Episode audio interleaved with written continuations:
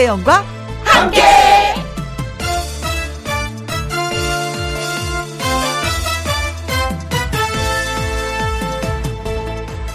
오늘의 제목 인생이 될지 안 될지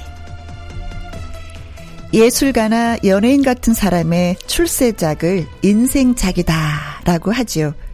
가수에게는 인생곡이 있고요. 연기자에게는 인생 연기가 있을 것입니다. 그 인생이란 말이 요즘은 음식에도 붙습니다. 인생 라면, 인생 떡볶이, 인생 해장국까지. 뭔가 의미 있는 무엇에 대해 혹은 가장 행복했던 순간에 우리는 그 인생이란 말을 붙이는 것 같습니다. 그런데 인생 뭐뭐는요, 풍족하고 배부르고 잘 나갈 때보다는 가난하고 배고프고 힘들 때 더 강렬하게 찾아오는 것 같습니다. 세상이 나를 만족시키지 않더라도 우리에게는 아직 찾아오지 않은 인생 모모가 기다리고 있습니다. 이 방송도 인생 라디오가 될 수 있을까요? 2020년 10월 25일 일요일 김희영과 함께 출발합니다.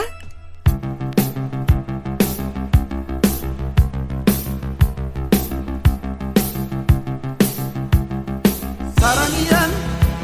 왠지 모른 척 해도 관심이 있는 게 사랑이야. 그대 믿을 수 없어 애타는 마음이 사랑이야. 그대 소중한 것을 모두 다 주는 게 사랑이야. 사랑이야. 행복이란 가진 게 행복이야. 눈물 거두지 않을 사랑을 주는 게 행복이야. 언제까지나 항상 떠나지 않는 게 행복이야.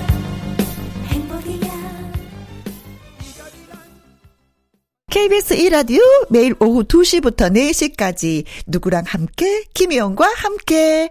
10월 25일 일요일 첫 곡은 어, 사랑과 행복 그리고 이별이란 노래를 불러주신 허윤정 이용 씨와 또 함께 했습니다. 잘 들었습니다. 1부에는요.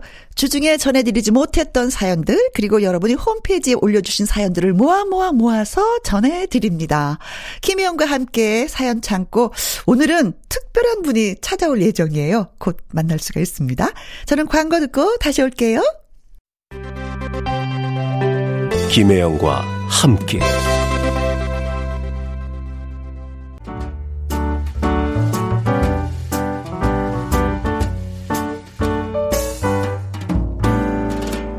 김혜영과 함께해서 드리는 선물입니다. 이태리 명품 구두 바이네르에서 구두 교환권, 발효 건강 전문 기업 이든 네이처에서 발효 홍삼 세트, 오직 생녹용, 유풍열 건강에서 참진 녹용즙, 프랑스 에스테틱 화장품 뷰티메디에서 아이크림 교환권, 1등이 만든 닭가슴살 할인 이 닭에서 닭가슴살 세트, MSM 전문 회사 미스 미네랄에서 이봉주 마라톤 유황 크림, 제이원 코스메틱에서 뿌리는 하이라 고체 앰플, 트러블을 잠재우는 피오포레에서 센텔라 시카 스킨케어 세트, 건강식품 전문 브랜드 메이준 뉴트리에서 더블 액션 프리바이오틱스, 대한민국 1등 건강기능식품 에버 콜라겐에서 에버 콜라겐 인앤업 플러스, 똑똑한 살균 습관 마샬캡에서 브이실드 살균 소독제와 마스크, 마스크 전문 MSK 인더스트리에서 휴클린 KF94 마스크, 더 편한 박스 분리수거 파운틴에서 분리수거 도구, 퍼슨이 만든 건강생활 브랜드 일상 닥터에서 오메가 EPA, 그리고 여러분이 문자로 받으실 커피, 치킨, 피자, 교환권 등등등등 선물도 보내드립니다.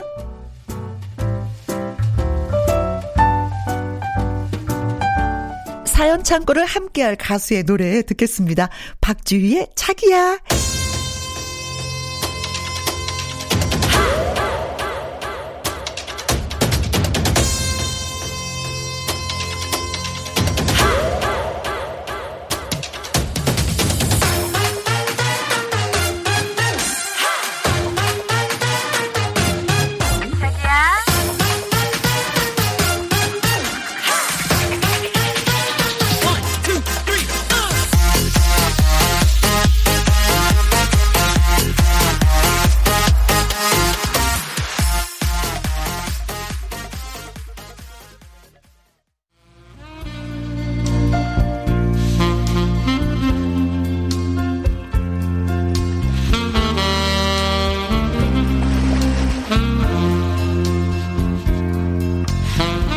김희영과 함께 애청자 여러분의 소중한 이야기를 모아 모아 모아서 주말에 전해드리고 있습니다.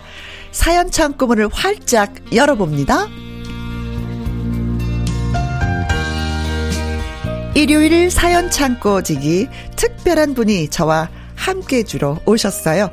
자기야 이 노래 해야 되는데 노래 해야 되는데 자기야 사랑인 걸 정말 몰랐니 아, 내가 이 노래를 좀 망친 것 같고 미안하네. 네, 옆에 계시는데.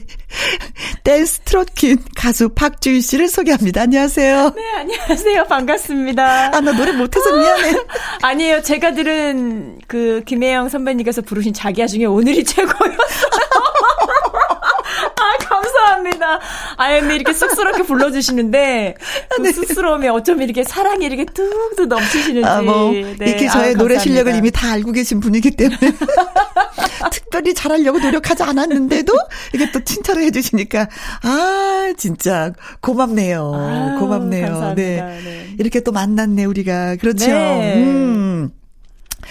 사실 김희영과 함께 DJ를 좀 맡고 얼마 후에 박준 씨를 KBS 주차장에서 좀 만난 적이 있었어요.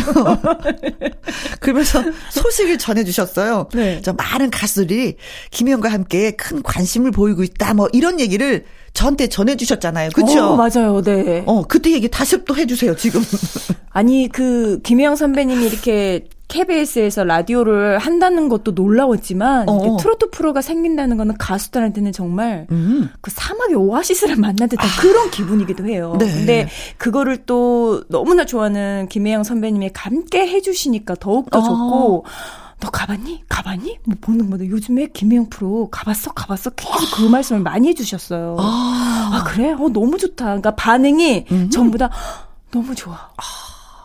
너무 행복하다. 그, 그, 프로, 너무 소중한 거예요. 그런 프로가. 거 느끼는 거 있죠. 네. 아, 김영과 함께는 가수들이 밀어주는 프로구나 라는 걸. 맞아요. 제가 느껴요. 왜냐면 저희가 네. 이제 섭외를 하게 되잖아요. 네. 그럼 안 되는데요? 하시는 분이 안 계세요. 네, 너무나 가고 싶어 하고. 또 그 다음 말씀이 뭐냐면, 정말 이 프로 오래 갔으면 좋겠다. 그러니까 저희 가수들 입장에서는 어. DJ분이, 김영 선배님이 저희들한테는 굉장한 든든한 지원군인 듯한 그런 아, 마음의 위안? 어, 힘이 된다. 어, 너무 막 신이 나는 거예요. 네. 그래서, 아, 그 나도 가고 싶다, 나도 가고 싶다. 어. 그래서, 아, 그런 프로, 모르신 분들은, 다른 가수분들은, 아, 정말? 어. 정말 김영 씨가 그 프로. 홍보 열심히 했어요. 네, 그 프로가 생겼다고? 아, 몰랐다. 이제 가봐야 되겠다. 어. 연락해 봐야 되겠다. 네. 그러신 분 많으셨어요. 네. 그때 그러셨는데, 지금도 계속 그런 말씀을 하고 계시는 거죠? 지금도 그래요. 지금도 아. 화제, 화제. 이제는 이제 다녀가신 분들이 많아지셨잖아요. 그렇죠. 어, 너무 좋다. 꼭 가봐라. 이게 오히려 가수분들이 소문을 내주세요. 어, 네. 윤쌤, 우리 힘내요. 가수분들이 아주 좋아하신대요. 네, 너무 좋아요. 네. 네, 고맙습니다. 자, 코로나19 때문에 힘든 상황이잖아요. 또 그에 맞춰서 또 활동이 많이 달라졌을 것 같아요. 네. 아주 많이 달라졌어요. 제가 노래하면서 20년 동안 음. 이 런 변화는 처음 저도 겪어보는데. 그렇지, 그렇지. 근데 이 시기 때 저희가 이제 이제 일상적으로 해왔던 모든 공연들이 음, 음. 잠시 이제 주춤해지면서 저도 이제 처음에는 좀 당황하다가 음. 아, 이 시간이 너무 값진 거예요. 아. 그래서 저의 이제 이제까지 걸어왔던 음악 인생을 다시 되돌아보고 어. 보컬도 좀 점검해보고. 근데 저희가 저그 자기야라는 노래를 들었는데 네. 기존에 우리가 들었던 그 자기야가 아니라 좀 색달랐어요. 아. 네. D E EDM EDM. 그러니까 음. electronic dance music. 그래서 좀 전자 악기가 좀 들어간 음악인데 음. 그러니까 가수가 노래에 따라 간다 그러잖아요. 그렇죠. 그러면 자기야를 부르면 네. 저한테 네. 자기야가 생겨야 되는 거 아니에요? 그러니까 저 그 질문을 진짜 10년 넘게 받았단 말이에요. 아, 그래서 어느 날은 이것도 코로나 시대 때 제가 생각하게 된 거예요. 어. 왜 나는 자기야가 없지? 어. 나는 이 노래를 10년 넘게 불렀는데 왜 그러지? 그러다가 2020년에 깨달은 게 있어요. 어, 뭐예요? 이 자기야가 어. 상대를 위한 자기야가 아니라 내 자신이라는 아. 의미를 바꿔서 보니까 내가 멋진 사람이고 음? 내가 사랑을 알았고 철이 들었고 자기 자신을 사랑하는 노래로 하면 어떨까? 오. 그러니까 가사는 그대로인데 그 자기야라는 그래서 조금 더 신나게 그래서 어. 많이들 못 나가시잖아요. 어. 집안에서라도 신나는 음악 들으시면서 음흠. 이렇게 좀 이렇게 마음껏 또 춤도 추시고 네. 좀 살도 빼시고 건강을 좀 찾았으면 좋겠다. 그래서 아. 음악이 신곡, 더 신나더라고요. 네, 신곡을 듣는 이렇게 이렇게 애워야 하는 그런 스트레스를 확 줄여서 어허. 이미 알고 있는 노래를 다시 한번 네, 색다른 버전으로 네, 네. 자기 자신을 사랑하는 좀 의미를 신곡처럼. 바꿔서 하면 어떨까 음. 했는데 어 되게 많이 좋아해 주시더라고요. 네. 네. 아, 그렇구나. 자, 오늘은 아무튼 뭐 똑똑한 가수 박주 씨와 함께 하고 있습니다.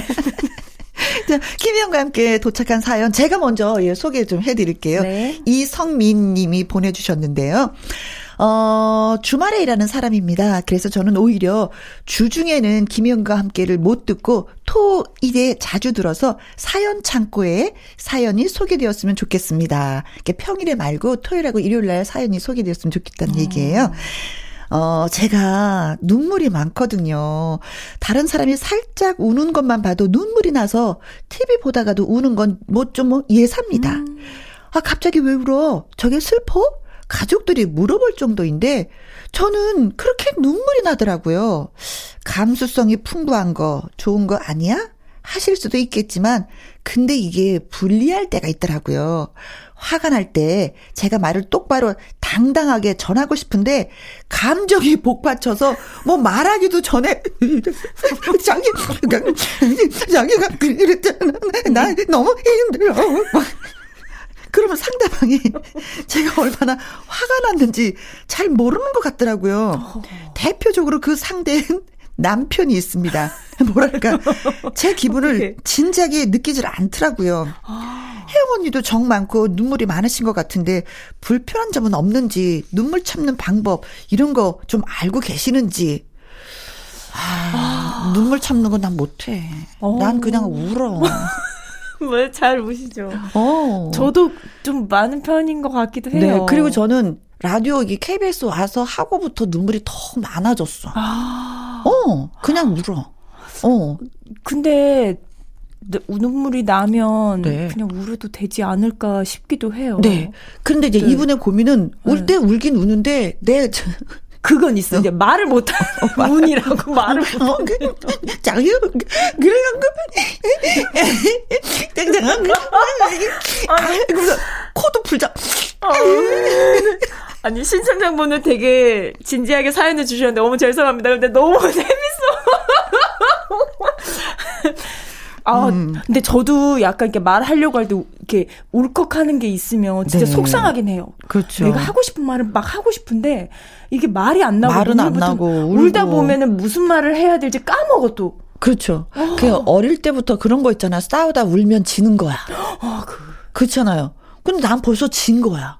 그래서 저는 이기고 싶은데 네. 이게 눈물 때문에 안 되는 거야. 감정 조절이 안 되는데 이거는 뭐 고친다? 고치는 것도 아니야. 그렇죠? 아, 고쳐지는 그렇죠. 게 아니야. 내 감정이 그런 걸 어떻게 해. 저는 그거를 저도 좀 그런 게 있어가지고 한번 어떤 방법을 써봤냐면 네.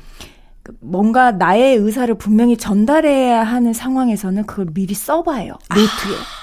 그 쓰고 읽어봐. 네. 그 마음의 정리를 이렇게 딱 하고 가잖아요. 네. 눈물이 좀 덜 나는 것 같아요. 좀 냉정해져. 냉, 그러니까 내가 한번 써봤으니까. 어. 내가 이 말은 꼭 해야 될 것 같아. 어. 하고 딱 써보고 그 읽어보고 그부터 가잖아요. 그러면 네. 눈물이 그냥 막 얘기하는 것보다 훨씬 덜하긴 해요. 어. 아니면 정말 표현하고 그게 힘드신 분들은 저는 글도 괜찮다고 봐요. 편지를 어. 써도.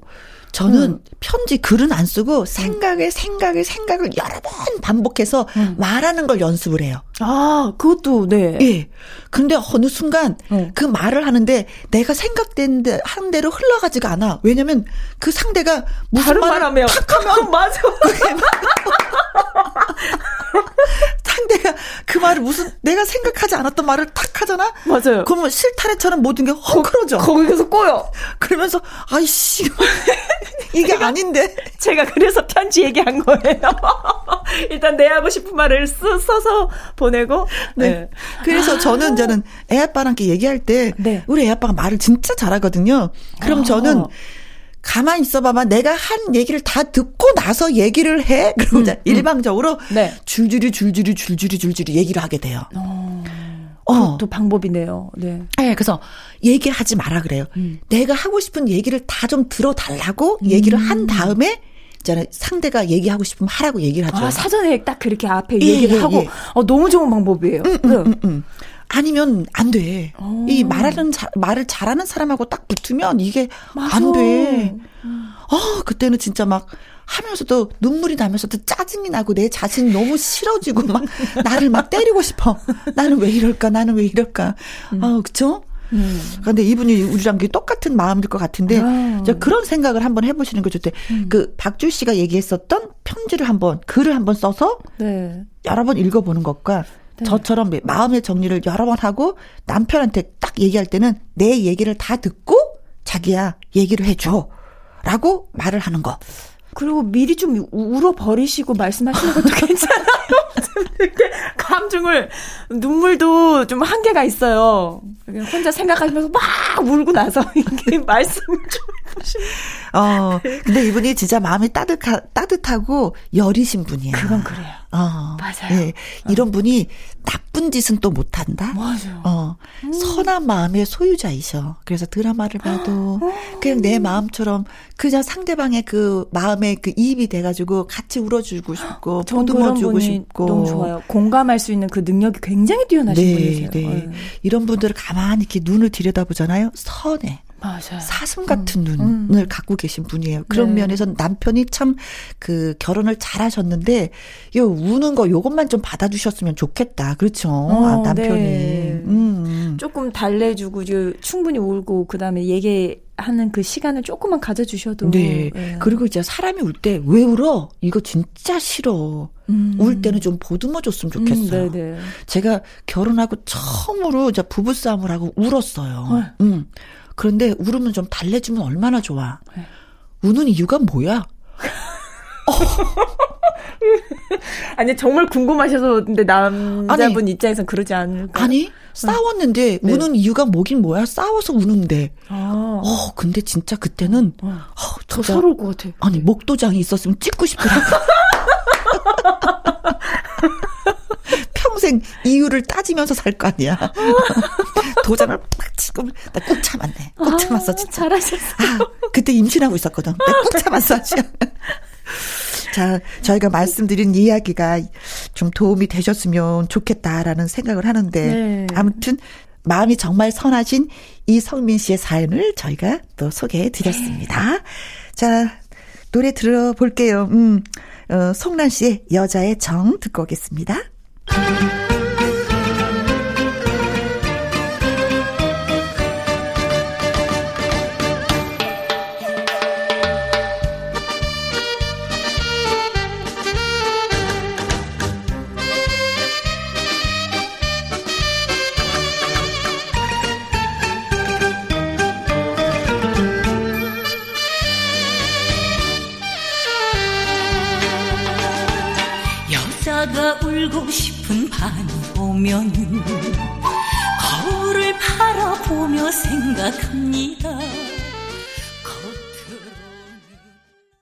김혜영과 함께 일요일 1부 박주희 씨와 애청자 여러분의 사연을 소개해드리고 있습니다. 이번에는 박주희 씨가 소개해 주세요.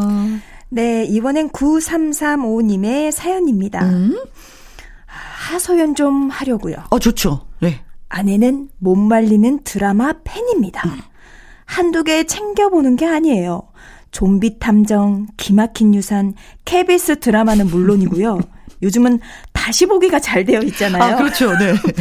스마트폰으로 출퇴근길에 이것저것 많이도 봅니다.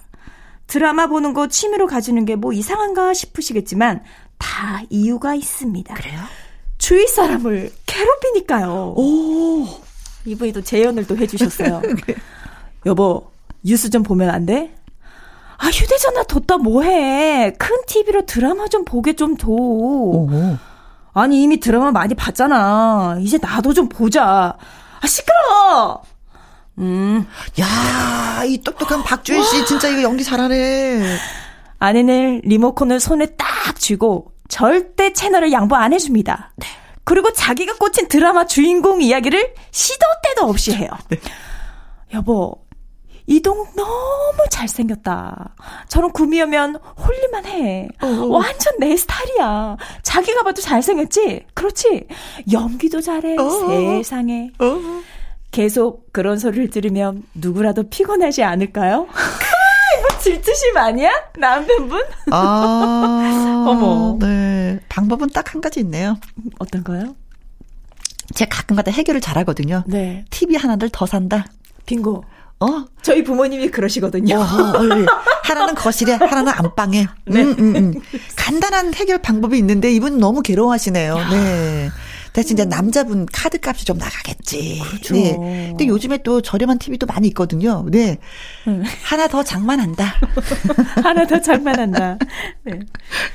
아니 근데 진짜 TV 이렇게 보면은 거실에서 저희도 안방에도 TV가 있거든요. 네. 근데 이상하게 거실에서 북적북적 하면서 보는 게 더 재밌는 거야. 근데 같이 보는 게 좀 재밌기는 해요. 오, 오, 오. 이렇게 드라마 보다가 이렇게 얘기하면 어, 저, 저 진짜 잘생기지 않았어. 그럼 네. 같이 이대면서 어, 같이 좀 해주고 그랬으면 훨씬 재밌죠. 그렇죠. 네. 야, 근데 뭐 드라마 여자들은 한 번 빠지면 뭐 끝을 보잖아요. 네. 보고 보고 또 보고 또 드라마를 봐야지만이 또 동네 아주머니들하고 이야기가 되거든요. 네, 저희 엄마께서도 어, 그, 그, 그때, 그때, 그때마다 굉장히 집중한 드라마가 계셔서. 어, 있어서? 응. 예, 있어가지고, 언제든지 그 드라마가, 근데 그 드라마를 기다리는 그 시간이 너무 행복해 보이시는 거예요. 이걸 꼭 봐. 그 기다리는 그 설레임이 네. 저희 이게 어머니가 이제 연세가 이제 있으시잖아요. 네. 약간 뭐 첫사랑을 기다리는 그 소녀 같은 그 막 설레이는 그래서 그 드라마 이렇게 좋아하시는 이런 거 보면은 너무 네. 이렇게 그 모습 자체가 행복이에요. 네, 음. 네. 근데 저는 지금 이제 드라마를 본 지가 굉장히 오래됐어요. 음, 저도 좀 한 몇 개월 돼서 어 저도 그래요. 라, 라디오를 하면서부터는 이제 드라마를 못 보고 아. 예, 예, 예. 저는 계속 공연이 있을 때 이제 는 거의 드라마를 음. 무슨 드라마를 하는지를 거의 몰랐어요. 그러니까 TV를 드라마 시간에는 TV를 볼 수 있을 때가 거의 없어가지고. 네. 네. 근데 드라마를 보면 또 좋은 게 뭐냐면은요 남편이 조금만 관심을 보이잖아요. 그럼 부부가 대화를 진짜 많이 하게 돼. 아. 여보, 여보 그 뭐 기막힌 뭐 우산 유산이야 우산 우산 유산. 유산이죠. 네. 예. 그 드라마 봤어? 남편이 딱 하면 던지잖아요. 그럼 아내가 여보 오늘 봤는데 드라마 내용이 이러고 이러고 누구가 어떠고 음. 이러고 그럼 대화가 많아지면서 부부 사이가 좋아져요. 음. 그런 게 또 있긴 있어요. 김혜영과 함께 라디오 듣잖아요. 네. 여보 김혜영이가 오늘 이랬는데 이러고 이러고 이러고 음. 얘기하잖아요. 부부 사이가 좋아져. 아니 김혜영과 함께는 부부 사이가 좋아지는 프로그램입니까? 아니. 아, 재밌다. 아, 내가 오늘 못 들었는데, 들었는데, 뭐, 뭐, 뭐라 그랬어? 거기에 뭐, 어. 누가 나왔는데, 뭐, 박지희가 나왔는데, 노래를 잘하고, 어쩌저쩌저쩌 그랬어. 어, 그랬어? 뭐, 이렇게 되는 거거든요. 어, 어, 어. 그래서 뭐, 어, 드라마를 많이 본다고 뭐라고 하시지 말고, 그 드라마에 함께 빠져보는 건 어떤가. 그리고, 어, 예. 아주 좋은데요? 네. 아, 그럼요, 그럼요. 어, 음, 음, 음. 어, 남편, 만약에 아내분께서는 남자 주인공 보면, 그 여자 주인공이 또 있지 않습니까? 그렇죠. 같이 음. 그렇게 보시면서. 그렇죠. 네. 네. 네. 그렇습니다. 아, 해결이 간단하게 됐네요. 네. 네. 제일 먼저 할 일은 텔레비전을 하나 더 산다. 산다. 네. 아, 진짜 남자 인생들은 왜 이렇게 힘들까? 자, 그래서 홍원빈 씨의 노래 듣습니다. 남자의 인생.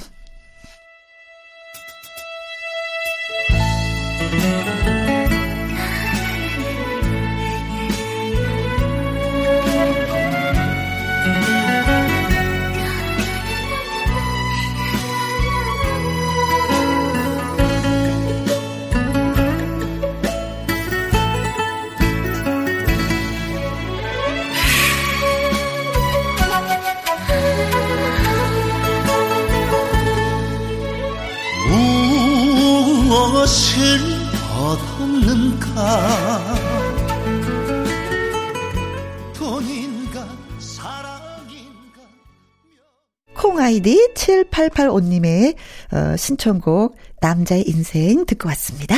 자, 여러분이 보내주신 이야기 창고 개방하는 일요일 박주희 씨 다음 사연 또 소개해 주세요. 네, 이분은 익명을 요청하셨네요. 음, 그럴 만한 이유가 있었겠죠? 어, 네, 제가 고민이 있어서 사연을 보냅니다. 어. 코로나 시국의 위기를 견디지 못하고 그만 얼마 전에 회사를 그만뒀어요. 어. 근데 또 마냥 나쁜 것만도 아닌 게 어, 사실 그동안 직장에서 힘든 일도 많았고 네. 이참에 잘 됐다. 좀 쉬어가면 되지. 이렇게 마음 편한 부분도 있습니다. 음. 근데 좀 걸리는 거 하나는 부산에 사시는 부모님과 가족들이 그 사실을 모르고 있다는 거죠. 엄연히 내일인데, 난 어른인데, 말 안 할 수도 있는 거지.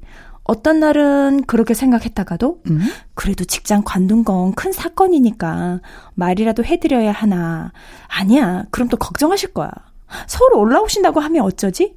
하루에도 몇 번씩 별별 생각이 다 듭니다. 고민으로 머리가 터질 것 같네요. 어... 언제 다시 직장을 잡을지도 모르는 일이라 말해야 하나 쪽으로 기울고 있긴 한데 용기가 안 나요. 저 곧, 곧장 사실대로 말할까요? 그냥 당분간 조용히 있어도 될까요? 음, 아이고야, 코로나 시국의 위기를 또 견디지 못하고, 음, 네. 음, 회사가 또 문을 또 닫았나 보네. 아, 이 코로나 때문에 진짜 뭐 힘들어 하지 않는 분이 없어. 예. 아, 10분이면 10분, 100분이면 100분 다 이 코로나 힘드세요. 때문에 네, 힘들어 하시더라고요. 제가 알고 있는 여행사 하시는 친구분 있거든요. 그분도 진짜 몇 개월째 제로. 아. 제로 상태. 아. 아. 대려 임대비가 나가고 있어요. 그러니까 오히려 더 오히려 힘든 더. 상황이신 예, 거죠. 예, 예, 예. 직원들 다 내보내고 음. 지금 혼자 지키고 있는데 이것도 지금 문을 닫아야지 되는지 말아야 되는지 갈등을 겪고 있는데 음. 오늘 익명으로 주신 이 분도 역시 마찬가지 상황이네요. 네네. 자 그렇다면 직장 그만둔 일 뭐 본인이 두고 싶어서 그만둔 거 아니거든요. 음. 음. 어, 분위기가 이래서 그만둔 건데 이것을 부모님한테 알려야 되나 말아야 되나. 음. 저는 네. 알리지 마라. 혹시 부모님 입장에서 이렇게 한번 생각해 어, 부모 입장이기도 하지만 네. 자식의 입장이기도. 아. 제가 이게 나이가 들어서 무슨 네. 집안의 힘든 일을 엄마한테 알리기 알려 보니까 어떤 효과가 있냐면 부모님이 저한테 도움은 되지 않아요. 음. 어, 맞아요. 저도 그 도움은 되지 않는데 네. 부모님이 걱정이 너무 많으셔. 맞아요. 잠을 못 이루셔. 어. 하루 종일 그 고민을 같이 해주고 계시더라고요. 네. 그리고 맞아요. 본인이 부모님이 말라. 아. 식사를 못 하시고 바짝바짝. 어, 어 얼굴도 우울하고. 음. 그래서 저는 부모님한테 말씀을 드리지 않는 것이. 그러나 이제 이분이 익명을 요구하신 이분이 부모님한테 경제적으로 도움을 받아야 된다라는 입장이면은 말씀을 드리지만 음. 성인이다라고 말씀하셨잖아요. 네. 그래서 경제적으로 난 성인이고 도움을 받지 않아도 된다. 라면 음. 저는 부모님한테 말씀 안 드리는 것이 그것이 효도인 것 같아. 아. 그러니까 나중에 알 때 알더라도 네. 그때부터 고민을 하셔도 부모님은 또 충분히 고민을 하시거든요. 그러니까 미리 말씀을 안 드리는 게 나는 제가 한번 경험을 해 보니까 또 음. 그렇더라고요. 어, 주희 씨는 어때요? 저는 그렇게 생각했어요. 모든 부모님들의 기본 유전자에는 걱정이라는 단어가 탑재돼 있는 것 같아요. 아, 그래. 제가 잘 돼도 걱정, 그래. 안 돼도 걱정인데 안 되면은 걱정에 근심에 스트레스가 더 많이 쌓이시는 것 같아요. 맞아. 만약에 제 입장이라면 저 같아도 그냥 말씀 안 드릴 것 같아요. 음. 네. 오, 한마음 한뜻이다. 어, 어, 그럴 것 같아요. 그리고 이제, 이제 스타일이 좀 다르겠지만 음. 저 같은 경우는 제가 결정하고 이제 선택하고 일을 하는 그러니까 제가 이렇게 하에 나가는 좀 스타일이 있다 보니까 애초에 네. 부모님께서 그냥 제가 뭘 하면 얘는 그런가 보다 하고 그냥 어, 어늘 어, 어. 대학 원서 쓸 때도 그랬거든요. 네. 상의하고 쓴 게 아니라 엄마 전 엄마 나 법대 지원했어. 그랬니? 니 알아서 하겠지. 그래서 엄마 시험 봤는데 합격했어. 그랬구나.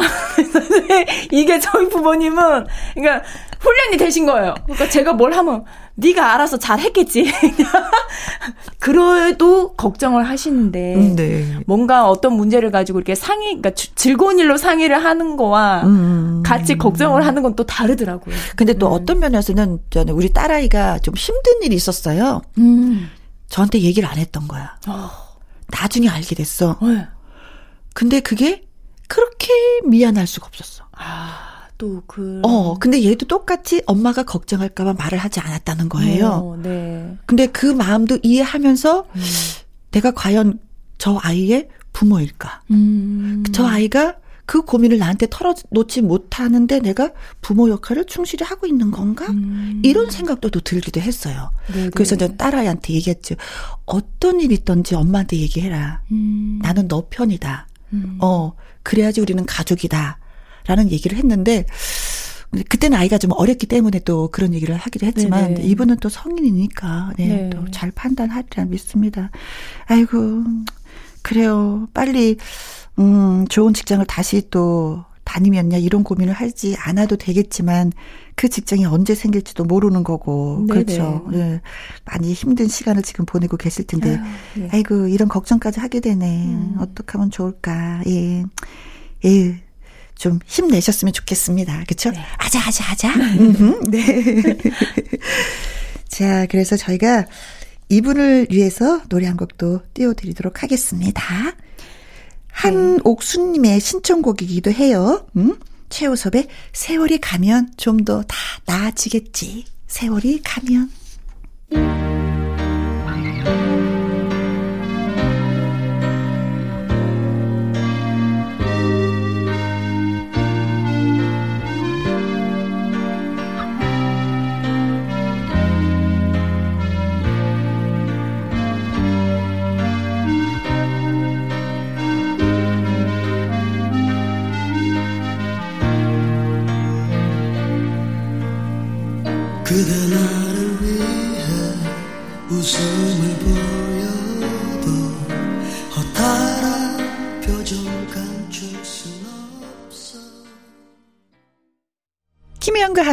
일요일 사연 창고 다음 사연은 양은숙님의 사연이 되겠습니다.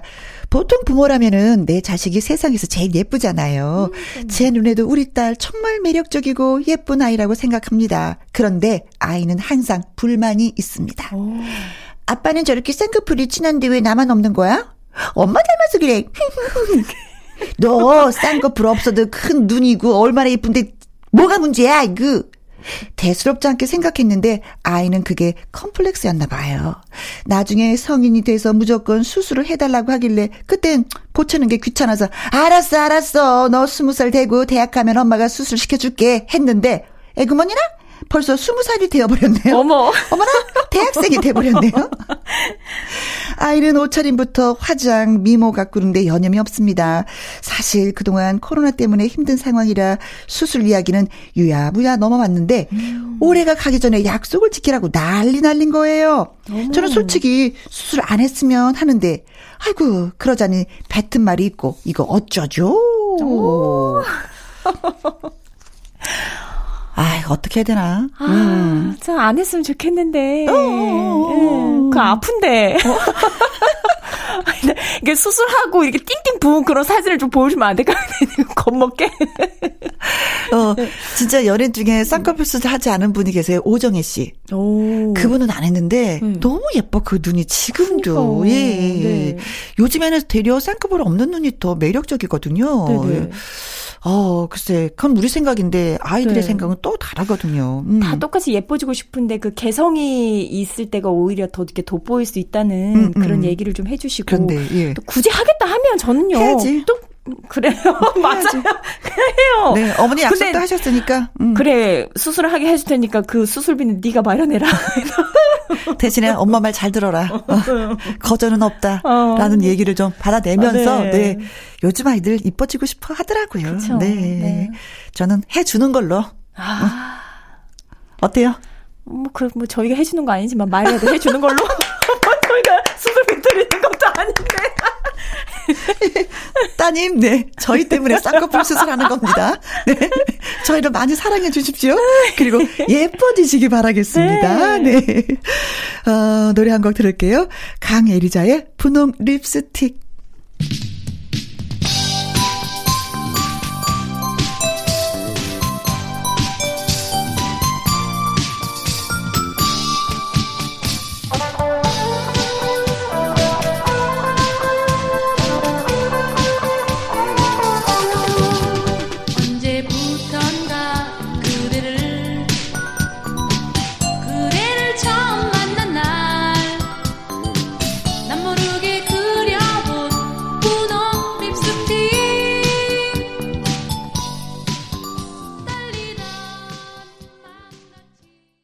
자, 오늘 소개되셨던 이성민님, 9335님, 양은숙님, 그리고 익명을 요청하신 애청자님에게 저희가 치킨 교환권 보내드리도록 하겠습니다. 홈페이지 선물 문의 코너에 꼭 정보 올려주세요.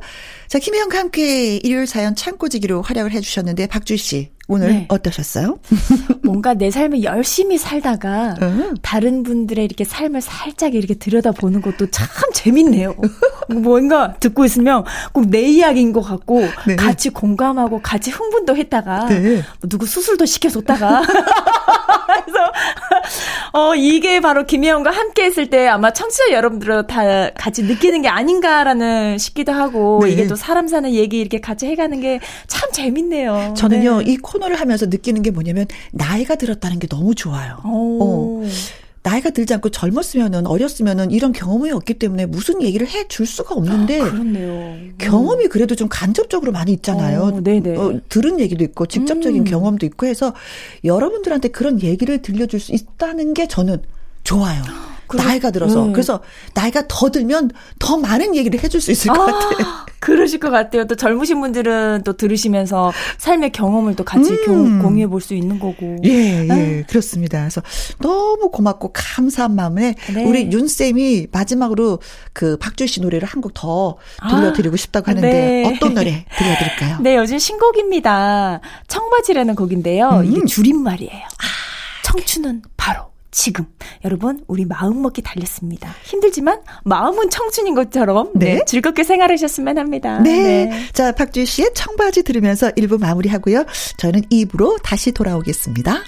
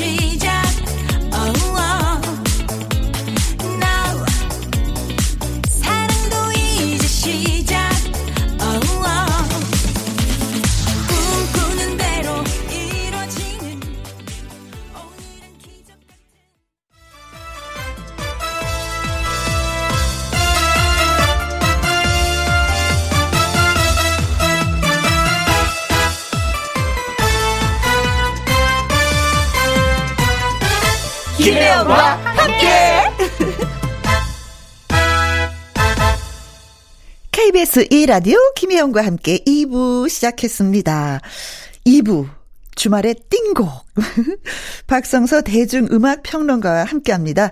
타임머신을 돌려 1984년으로 저희가 돌아가 볼 거예요. 오늘도 좋은 노래들 많이 많이 전해드리겠습니다. 정태춘, 박은옥의 사랑하는 이에게 듣고 시작을 해보죠.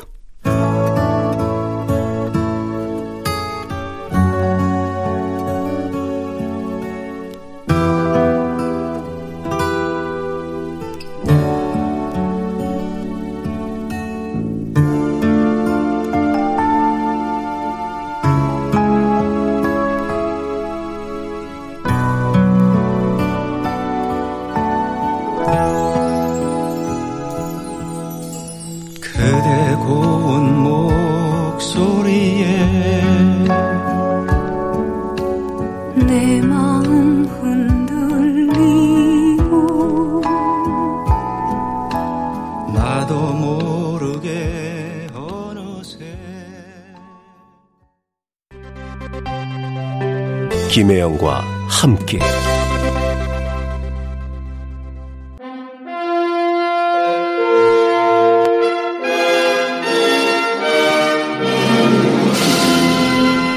우연히 들었는데 가슴이 쿵. 아, 이렇게 좋은 노래가 있었지? 뜻밖의 보물을 발견한 기분이 들 때가 있죠. 그런 숨은 명곡들을 찾아 떠나봅니다. 주말에 띵곡.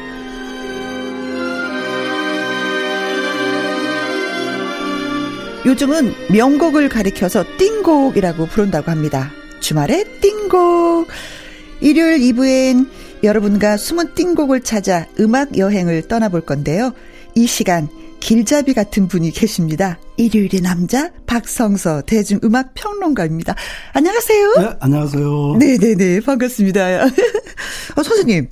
근데 진짜 궁금한 게 있었는데 이 시간을 통해서 좀 여쭤보고 싶어요. 선생님 집에는 LP가 몇 장이 소장되어 있는지 그 새카맣고 둥그런 빈대떡 같은 그 집에는 한 장도 없고요. 어, 그래요? 너무나 많아서 그러니까 네. 한 3만 장 정도 되는데 어. 쫓겨났어요 집에서. 그래서 사무실에 두고 있죠. 아. 앞에 앞서 그 김영 씨가 뭐 보물 같은 옛 노래 그렇게 하셨는데 네. 저한테는 이게 보물인데 어우, 3만 장이 된단 볼 말이에요. 오래된 고물입니다. 그렇죠. 아, 저는 사실 그걸 집에 갖고 계시면 이게 진짜 구박을 좀 제대로 받으시겠는데? 라고 생각했는데 사무실로 옮겨서 구박은 덜 받으시겠어요. 네. 고맙고요. 자, 0213님이 문자를 주셨어요. 박성서 평론가님 나와주셨네요. 이 코너 너무 좋아요. 주말에 띵곡 그 시절 가요를 소개해 주시고 거기에 덧붙여서 이야기까지 들려주시니 정말 좋습니다.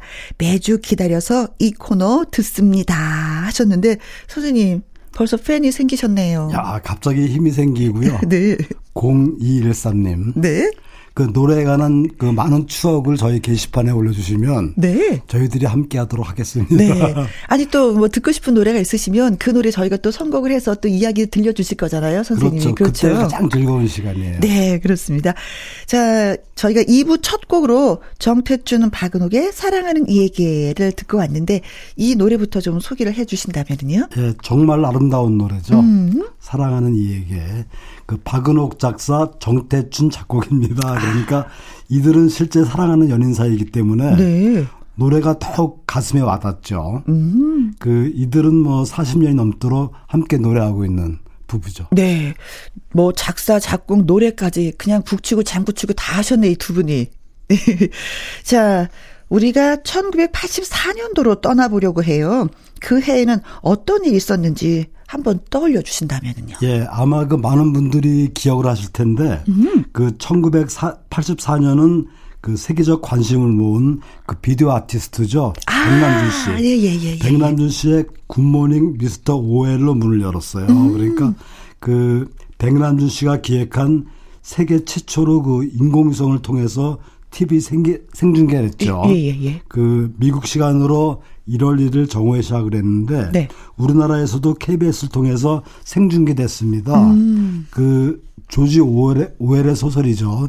1984. 이 소설은 그 TV 같은 대중매체에 의해서 사람들이 지배당할 것이다. 그래서 아무런 감시 사회가 될 거라는 네. 그런 예견이 틀렸다. 이런 메시지를 담았는데요. 그 파리에서 시작을 해서 그 뉴욕에서는 뭐 존 케이지가 나왔고 필립 글래스도 나왔고 정말 굉장히 멋진 또 첨단을 달리는 어떤 세계 악기 아티스트들이 네. 다 함께해서 그 충격을 줬는데요. 네. 그래서 그 1984년도에는 전위 예술이라는 그런 단어가 등장을 했어요. 그래서 진짜 많이 했죠. 예, 우리가 뭐 기묘한 행동을 한다든지 음. 뭐 비상식적인 상황에 대해서 이렇게 풍자하는 네, 네. 용어로도 사용됐는데 전이했어요. 뭐 아방가드 가르드 그랬죠. 아바, 아방가르드. 예, 아방가르드. 그게, 그게 발음이 안 돼서 아방가드로 이렇게 한 적도 있는데 아방가르드. 그 이 프랑스어입니다. 그러니까 선발대라는 그 단어에서 아. 파생된 용어죠. 그래서 그 애는 뭐 전이라는 말이 굉장히 유행을 했어요. 네. 뭐 길에서 막 이렇게 춤추시는 분들도 막 계셨었어요. 그렇죠. 예, 그, 뭐 어, 저거 예술. 전이 예술이야. 맞, 맞습니다. 예, 예, 예. 우리가 또 한 단계 업그레이드 돼서 이렇게 생각을 했었던 그런 시절이 있었어요. 예, 네. 이때가 1984년도였고요. 음. 그 이무렵에 나온 영화 주제가를 한 곡을 준비했는데 네. 그 차- 창밖에 잠수교가 보인다. 아. 이 주제가를 준비했습니다. 박영민 노래였죠. 네. 그 영상 자체가 굉장히 실험성이 있었고 또 주제가 또한 그 이 박영민 씨 목소리도 걸쭉했지만 네. 특히 그 음색이 음색이 독특하잖아요. 그렇습니다.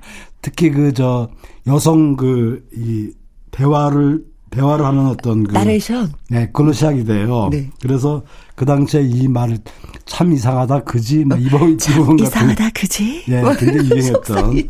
그 기억이 있고요. 네, 기억나요. 이어서 준비한 또 한 곡은 그, 그 당시에 그 샹송 가수, 깐쪼네 가수 이렇게 불렸죠. 음. 이미배 씨. 당신은 안개였나요를 이어서 준비했습니다. 네. 자, 노래 듣고 오겠습니다. 박영민의 창밖에 잠수교가 보인다. 그리고 이미배의 당신은 안개였나요?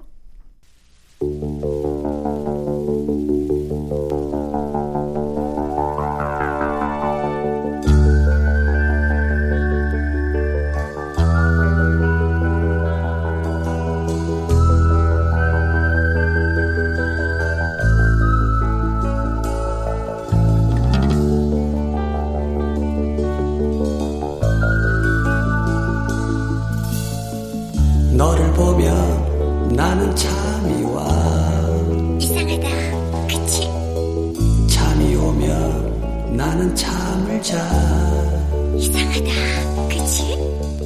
자면서 너에게 편지를 김희영과 함께 주말의 띵곡 박영민의 창밖에 잠수교가 보인다. 그리고 이미배의 당신은 안개였나요? 듣고 왔습니다.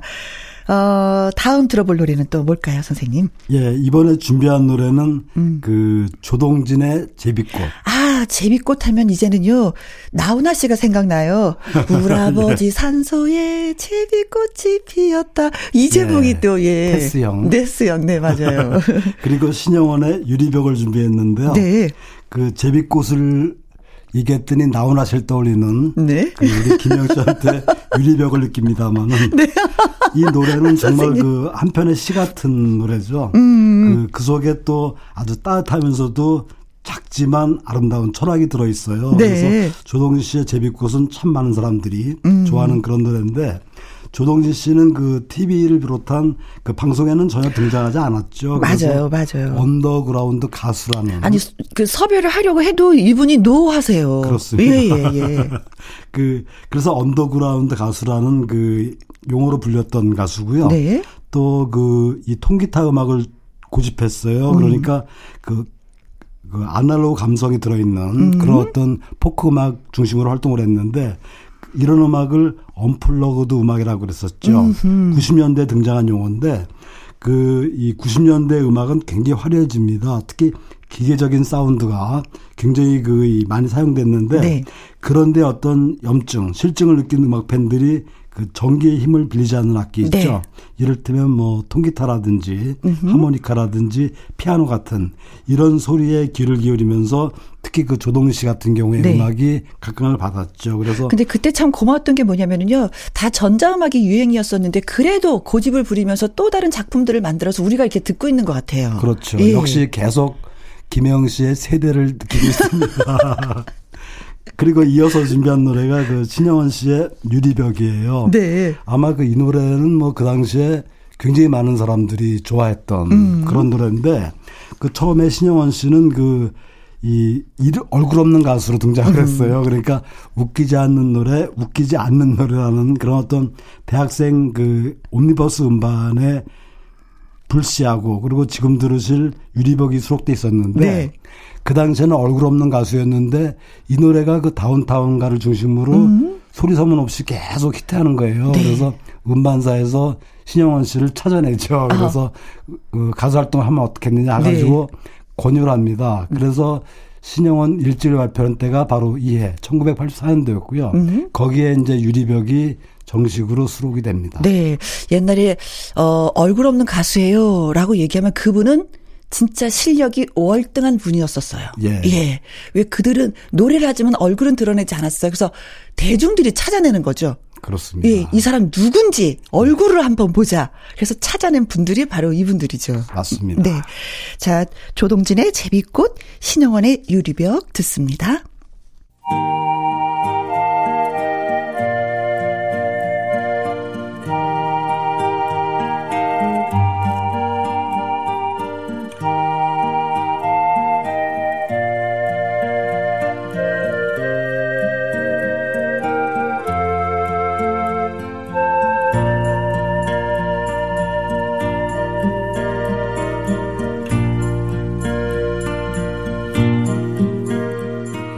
처음 너를 만났을 때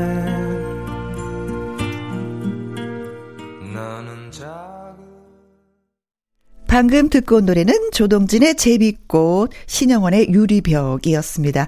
김혜영과 함께 일요일 2부 주말의 띵곡, 박성서 대중음악 평론가와 1984년 띵곡들을 전해드리고 있습니다.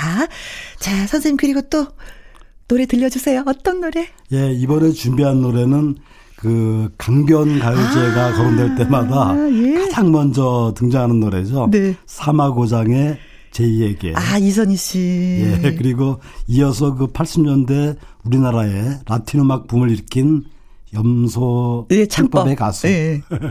임병수의 약속을 준비했는데요. 네.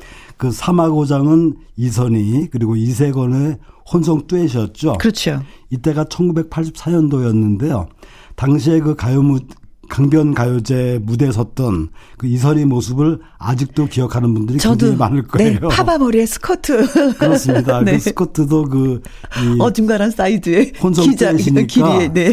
그 원래 이선희 씨가 바지를 입고 나왔거든요. 예, 예, 그렇다면서요.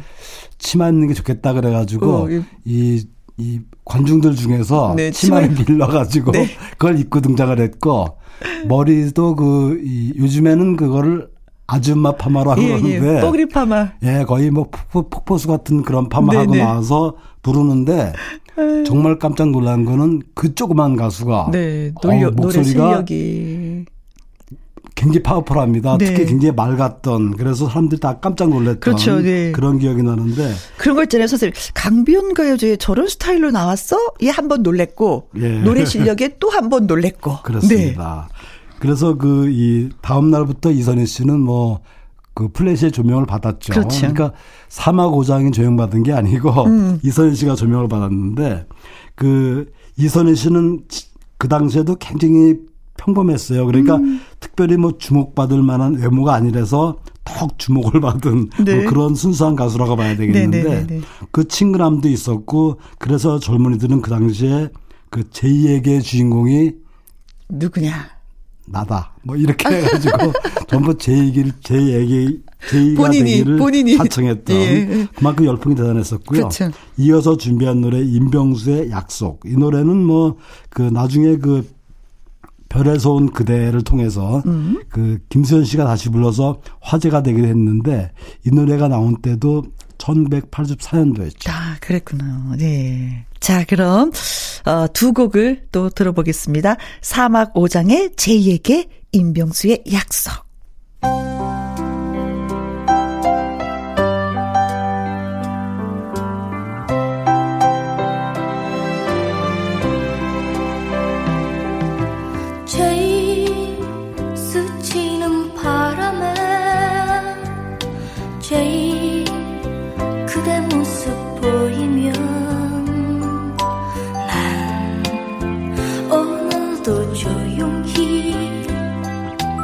그대 그리워하네 제일 꿈속에 사막 오장의 제2에게 임병수의 약속 듣고 왔습니다. 아, 그 시절 84년도가 막 떠오르네요. 그때 저는 막 방송국 들어와서 막 열심히 일할 때였거든요. 자, 선생님, 그리고 또 두 곡을 소개해 주실 거죠? 예, 당시 인기 드라마 주제가였죠. 최진희의 음, 물보라 네. 그리고 네. 이광조의 연인이여를 준비했는데요. 네. 그 물보라는 그 당시 엠본부가 방송한 드라마 주제가였죠.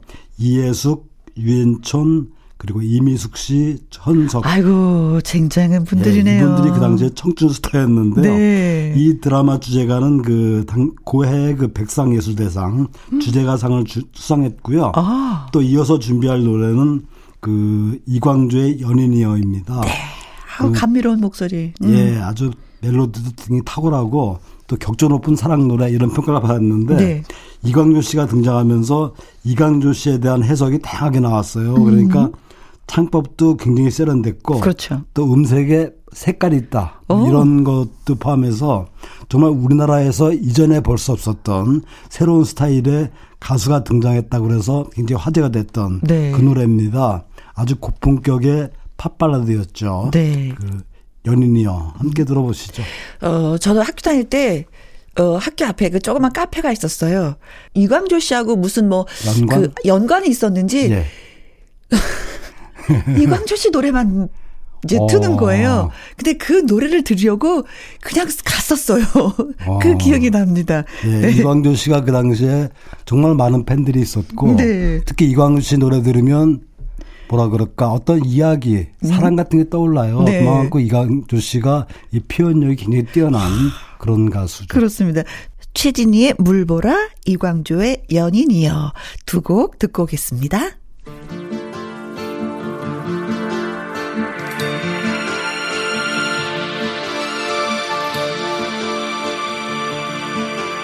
난 그대 눈을 보면서 꿈을 알았죠 그 눈물 속에 흐르는 나를 보았죠. 우리 이대로 길을 떠나요.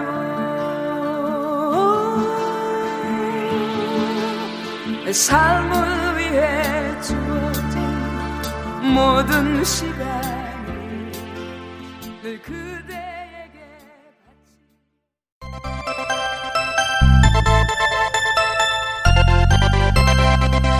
김혜영과 함께 김혜영과 함께 방금 전에 듣고 온 노래는 최진희의 물보라, 이광조의 연인이여 였습니다.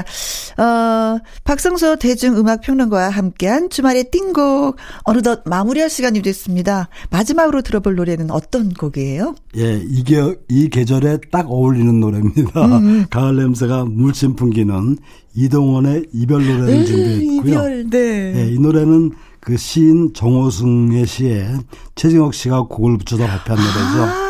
시였구나. 예. 예. 특히 그 이 80년대 초에 그 암울한 사회 현실에 멀어져가는 어떤 자유에 대한 갈망 이런 것들을 그 한 여인의 어떤 사랑 이야기에 빗댄 시인데 네. 정호승 시인은 그 시대의 문제를 아주 간결하고 그리고 그 슬프면서도 따뜻한 단어로 표현합니다. 음. 그래서 대중적으로도 아주 인기 있는 네. 그런 시인이었고요.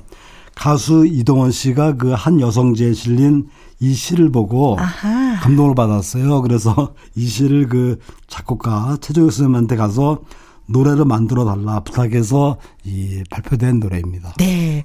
1984년으로 떠나봤던 주말의 띵곡 이제 어, 선생님과 또 인사를 나눠야 되겠네요. 꽉 찬 시간이 즐거웠습니다. 감사합니다. 다음 주에 또 봬요.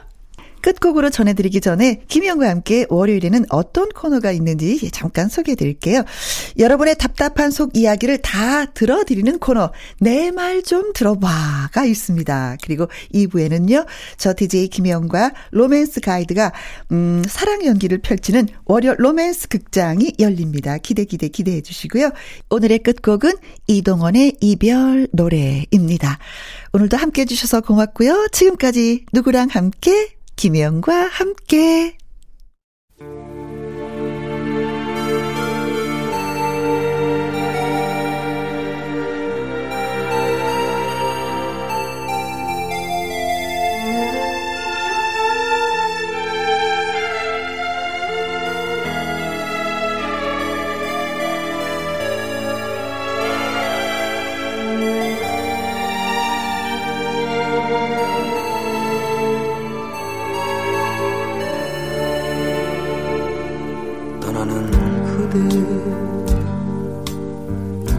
조금만